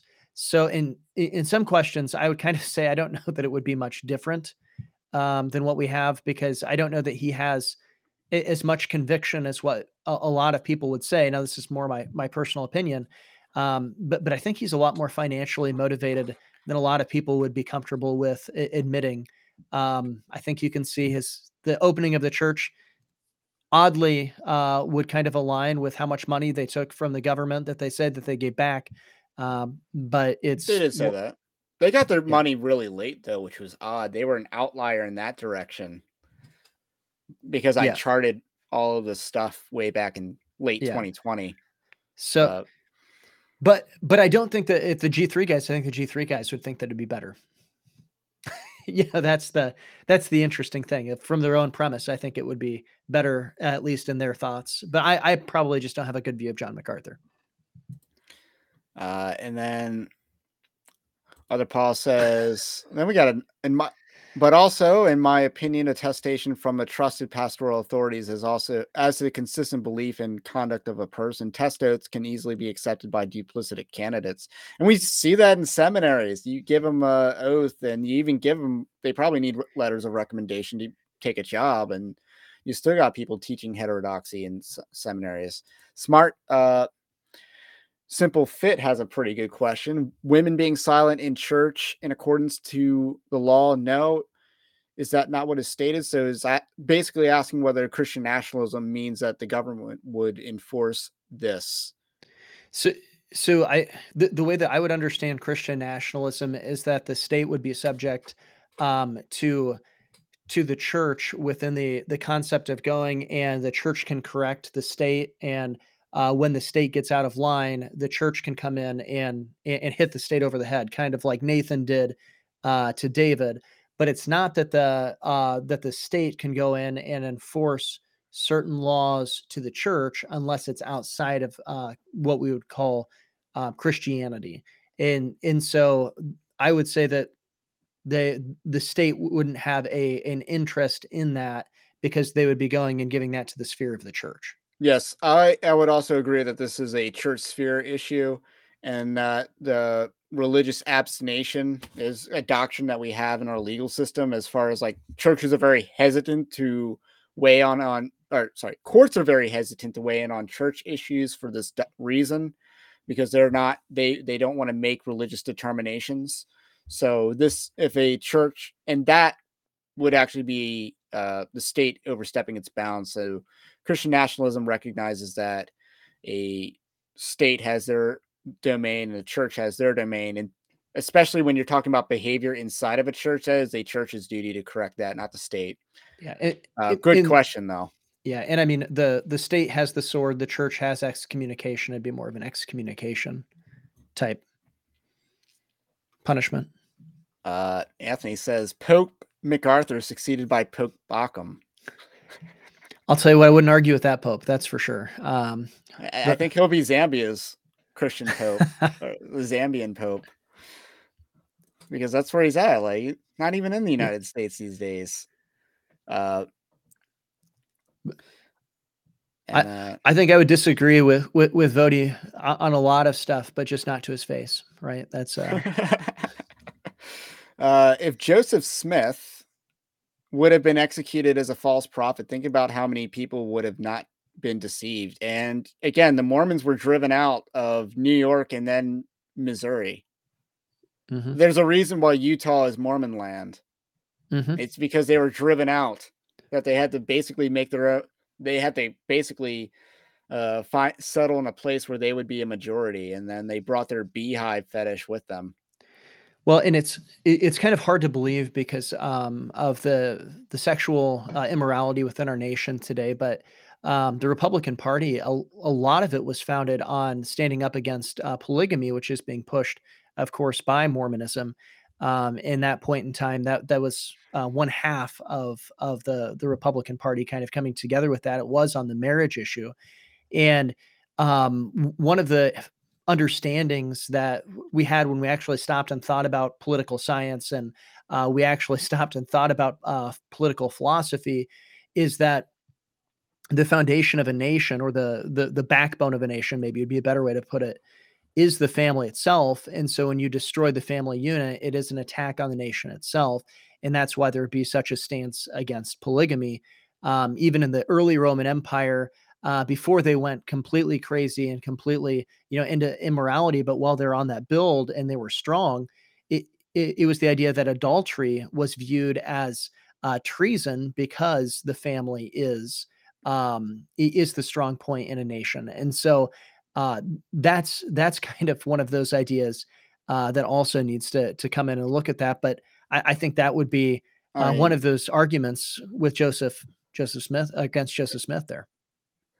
It's, yeah, it's interesting that you bring up the early Roman Empire, and if you look at like the decline of the Republic, was very much, you know, a time of immorality and and debauchery, even by Roman standards, which is why they debate whether you know Caesar was a result of that versus you know the fact is if you look at Caesar's character, he's actually more aligned with Roman values of that time than you know a lot of his detractors. So and again, Caesarian politics, yeah, that's what the Christian prince was supposed to represent, was that, you know, someone who represented Christianity and also spoke to that uh, for the people. Um, uh, other Paul says, sorry, the Protestant Pope is the new chair of GAFCON, the Anglican primate of Rwanda's most uh, reverend uh, Laurent Mbanda. See that? There are pro- Protestant popes out there, and I'm actually against the idea of a Protestant pope. Uh, in my upcoming book, I have an entire chapter about why we should not erect Protestant popes, and I do name drop John MacArthur in that chapter, actually. And again, the G3 people accusing other Protestant groups of wanting a Protestant pope is supremely ironic in the American context because I don't think like maybe Tim Keller to some degree, but I feel like the people that are in Tim Keller's camp also like other teachers as well that are woke. But the John MacArthur people love them some John MacArthur. Yeah. And no one is his equal. Right. It's not first and I'm I know I'm drawing a generalization and a caricature, but uh that it, it it's true to some degree. It's true to some degree. And I'm not a John MacArthur hater. I'm not a John MacArthur fanboy either. I know you're you've apparently admitted you're not a huge fan of John MacArthur, but John MacArthur has gotten better on this specific issue, but he's done so in a way that didn't really flow down with the G3 and a lot of the other people. So I think it's interesting to see what his actual position on. But you brought up the idea of them posturing because they, you know, admittedly, in the next 10 years, we're probably not going to have John MacArthur alive, statistically speaking. Mm-hmm. And or you, so who knows? Well, and, and I mean, Sproul's gone, and as well was eh, you know a huge hit to that crowd, which is kind of a a, a thing. And so Sproul and MacArthur, who's going to fill that void um, within that? I I, think there's a lot of posturing going on. Right. There. So turf wars is what we're at. mm-hmm. And I do think that's what's going on. I think uh was it AD Robles made that point. Because he's putting out some of his best content in the last few weeks. Uh and he basically talked about, you know, these guys are pos- you know, basically it's a turf war that we're gonna be the big Eva now. Uh we're gonna be the leaders of the resistance. And they're Well- fighting a decentralized movement and it's not gonna work is lar- largely the point that he was making. But I think, you know, Yeah. It, it, it- Scott, and I mean, Scott Aniol ain't gonna cut it. Yeah, it, it, and I mean it's it's fair to also bring up. I mean, Michael O'Fallon has a ton of influence on uh, on this G three group. I mean, he's he's on the board, uh, but he is behind the scenes. And I mean, O'Fallon before um, he started with G three and started that he he was uh, organizing the events for the Gospel Coalition, and so I mean, you you can see in the structure and in the design and things like that G3 is similar to the Gospel Coalition um, within structure and design. I'm I'm not saying necessarily that they're um, well Morally, some- uh, well, right, right, right, they're not morally equivalent. N- no, that but I mean there are going to be similarities uh, structurally with that, and I mean the Gospel Coalition was Big Eva, um, and that's I, I do think that is their goal, not necessarily to have the same uh, convictions as Big Eva. I hope, but to have that kind of influence as Big Eva. And it would be a step in the right direction, but it, I think it's very clear that they aren't where they need to be on theology as it relates to a civil magistrate. I, I don't yeah I don't know that they totally understand um, the how, how to oppose. So I think they're good at recognizing cultural Marxism bad, um, but I don't think that they have a a solution for how to cure cultural Marxism. I think that they're just really good at pointing out diseases. I don't think that they're very good at fixing things. Yeah, I mean, and Virgil Walker is, you know, making some very bad arguments on this issue these last few days. But I love the fact that he's very influential, uh, otherwise in culture, and I love seeing him on Fearless with Jason Whitlock, and uh, especially as I didn't really like a lot of the other. I'm not huge on uh, the other religious figures on there. I'm just not, but Mhm. uh, it's the one white guy on on the show. He seems to run like some sort of docent research group, uh, com competitor. Yeah, It's like, yeah, um, that's shady, um, selling sermon preps and all that. But uh, anyway, uh, I, I I want them to have influence, but here's the thing: the church is one body with many parts. Some of these bar- parts are going to be really strong on this issue of theology in the public square. They're not one of those parts. So they need to not fight those who are strong on this issue. Instead, uh, you know, let them be strong on this issue and not accuse them of being racist.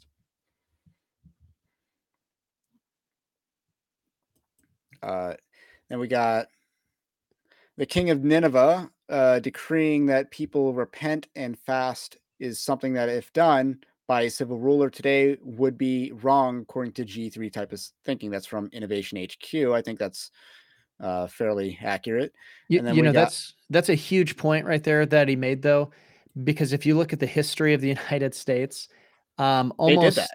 They, they did that like um time after time after time there were there were days of uh fasting that were prayer and fasting that were called in, in with that idea of repenting and so like uh, when they go and they say well uh, you know we don't want christian laws well they weren't the, the, the american presidents were doing this were not saying hey we want you to go pray to uh to, to thor or uh them and by the way amen and a woman i mean they weren't doing those kind of things. There it was obvious who they were saying that you needed to go and pray to. It's the god of heaven. Um, our first navy flag it, it was that george washington went and commissioned is the appeal to heaven flag uh, i mean th- like think about that that, that was our first uh, you know flag that went up over any navy uh, that washington commissioned um, y- you know the revolutionary war was a flag that said an appeal to heaven Oh, during the Revolutionary War. It's funny. America also invented, I believe, submarine warfare. Like Yeah. we did submarines before the Germans did. Obviously, you know, they didn't, you know, they had to come up for air a lot, but you, you when you can't fight a capital ship, you go underneath. Is yeah. kind of the thinking. And then uh Robert Sparkman says Alistair Begg is a solid older man with wisdom. Protestant Pope candidate. Like, I honestly don't hear enough about Alistair Begg because I've only ever heard good things and I don't hear enough. Well, know, something about Arizona seems to have good pastors. Oh, I'm. I might Arizona, be thinking. right? I I I I thought he was. uh Isn't he like a a British guy, Alistair Begg? I thought he's Arizona. I, would have to go and look. I, apparently, I don't hear very much about him either. Yeah, but I've only ever heard good things. Uh, Smart Simple Fit also says some sodomy laws back on the books would be wonderful. The recent development in Uganda is incredibly base. Uganda forever. Um, well, and I mean, so sodomy laws, I believe that, uh, we had them on the books until like 2010. Okay. Alistair Begg is in Toledo, Ohio. Huh. Well, totally. I, I got to go look uh, up Alistair Begg. He, he's a uh, Scot. Okay, okay. So yeah, I, I was thinking he had a funny accent. I didn't realize he was in Toledo, but yeah. Uh, America, uh, Montana Viking says America is essentially essentially has tens of millions of people that have heard the gospel in the name of Christ, Jesus Christ and sat under cultural Christianity for decades, trampling the blood of Christ underfoot. And I think this points to an issue not of Christian nationalism, but of not ro- unrobust teaching in the church and they're blaming Christian nationalists for that. It's like the pastors condemning Christian nationalists or that dude shooting the Christian nationalists in the meme and saying, "Why are the Christian nationalists doing this?" And that that that's kind of what I see. It's like, yes, we can fix the problems in the church, but the layman largely can't do a whole lot in that fight.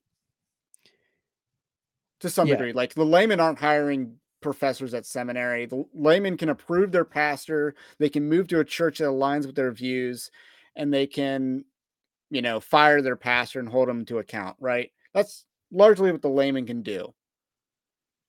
The, but what do the laymen do the other six days of the week? Yeah, well, and and I think when it when it comes to this idea of cultural Christianity, I I think that there is a, a backwards view of this. Um, part of the reason why we have a cultural Christianity is, beto- is because we took Christianity out of the public sphere. And so, therefore, it only is cultural as opposed to Christian culture. Uh, and, and with that idea of Christianity impacting the culture.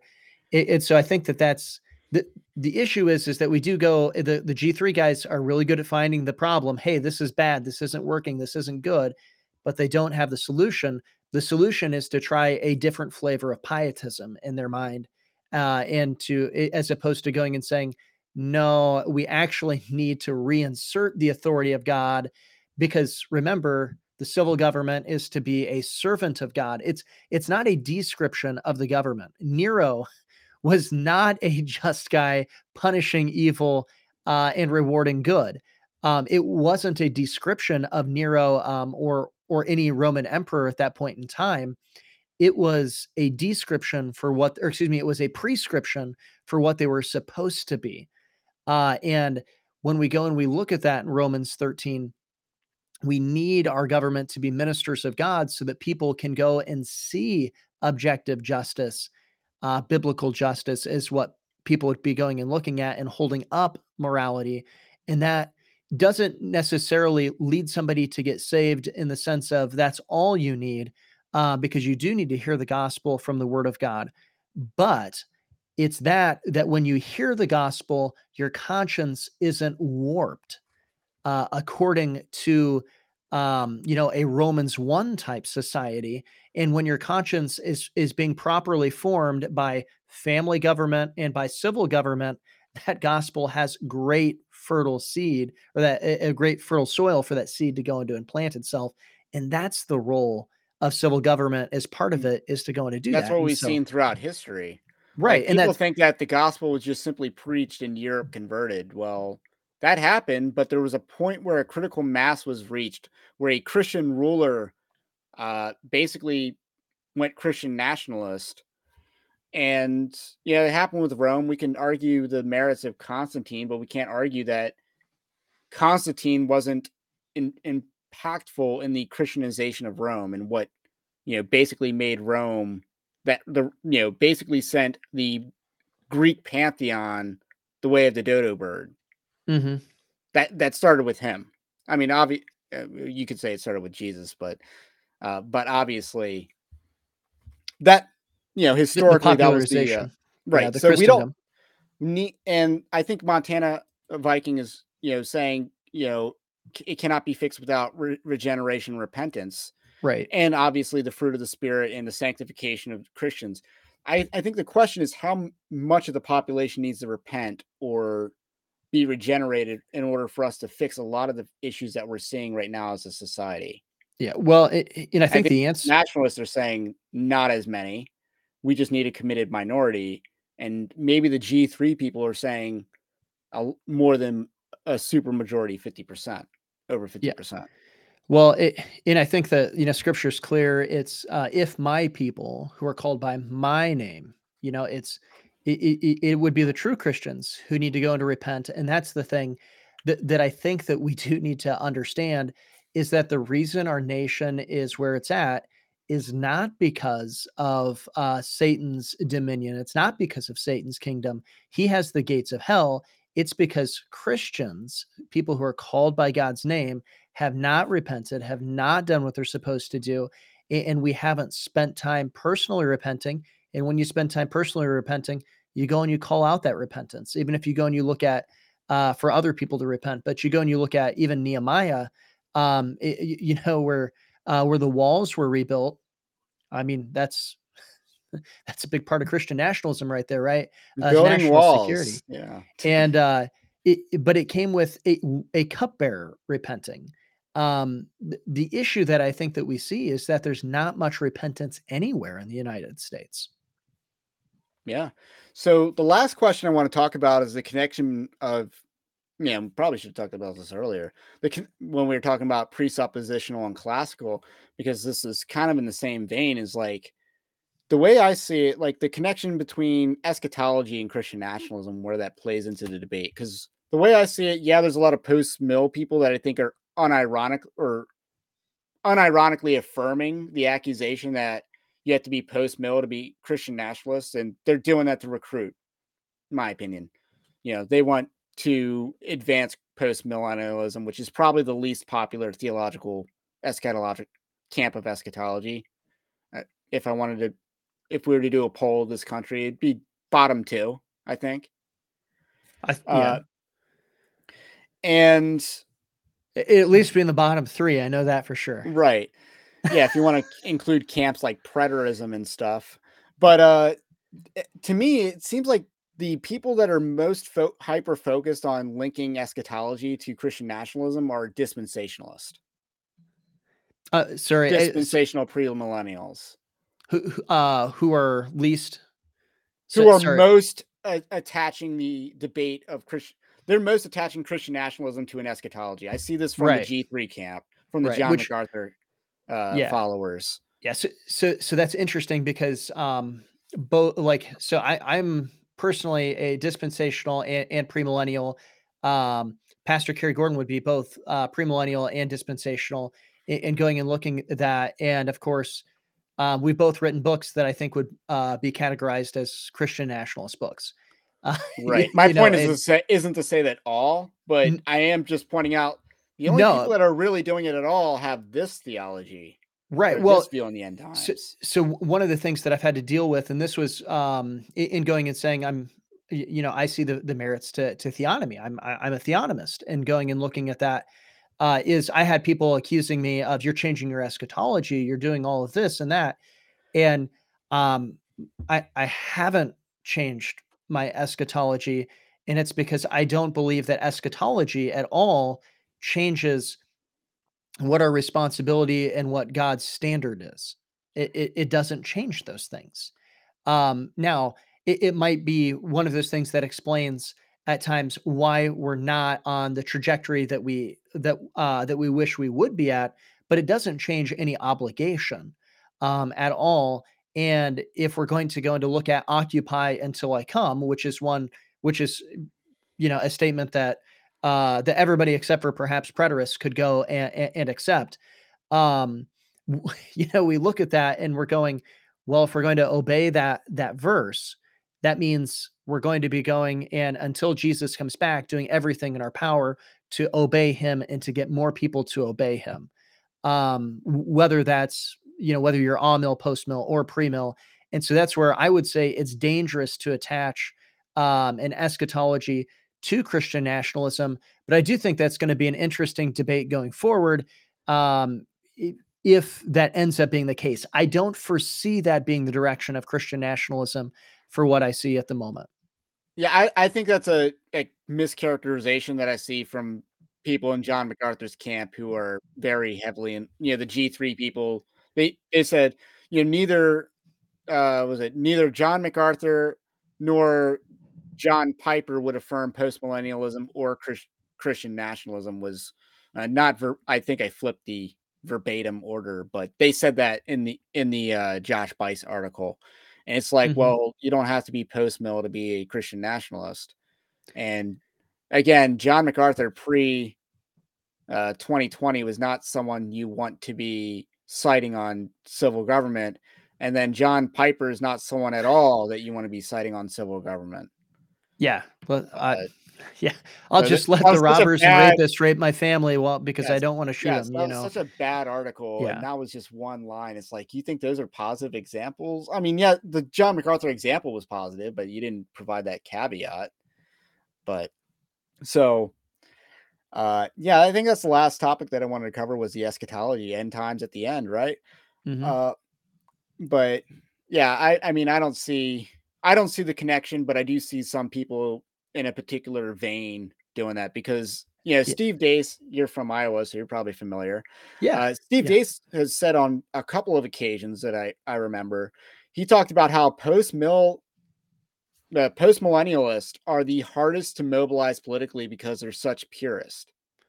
Whereas the people with the pessimistic theology, you know, the dispensationalists will just do it because you know they know it's the right thing to do. Yeah, so that, I, I, think that's pretty ironic, but yeah, it well, and I th- I, I think it's I think that is kind of ironic when you go and you look at that, and um, now part of that is because the post mill uh, crowd is is so patient, right? Uh, so so the problem is when you go and you look at the pre mill crowd, um, the pre mill crowd p- falls into pietism. Uh, and Pastor Kerry Gordon goes over this in his book, A Storm, a Message in a Bottle, um, something I'd highly recommend for people to read.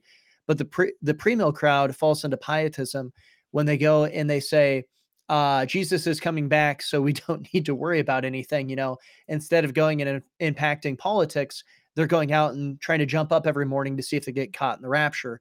Um, and then you have the post mill crowd. You've got uh, they don't get involved in politics or involved in the way that they should, and they fall into pietism because they're they're so uh, because they yeah, beca- become so patient.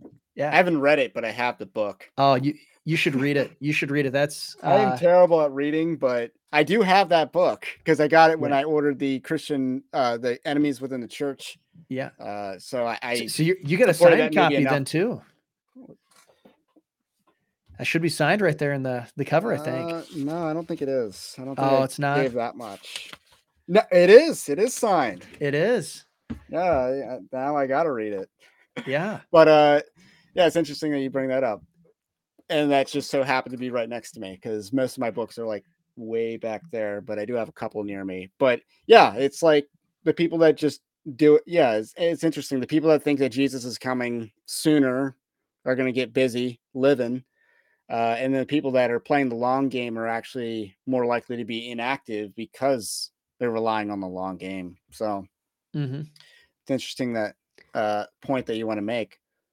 Uh, any any uh, last parting thoughts before I go into more housekeeping? Uh, I just you know really want to thank the uh the, the people who who put in questions and comments. I mean, that was incredible, incredible uh uh you know interaction there. I think that was awesome. Awesome. Yeah, indeed. Yeah, thank you so much for having me on. Uh, and then I want to say, hey, if you like Evangelical Dark Web, support us. The least you can do is like, and subscribe if you're new. Uh, the most you can do is we have a Patreon-like system at evangelicaldarkweb.org slash join.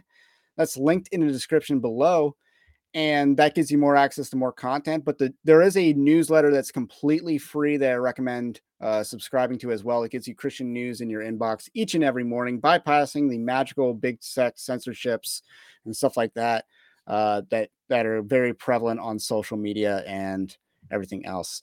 Uh, so that's all I got for today, and have a blessed night, and we will catch you on the next one.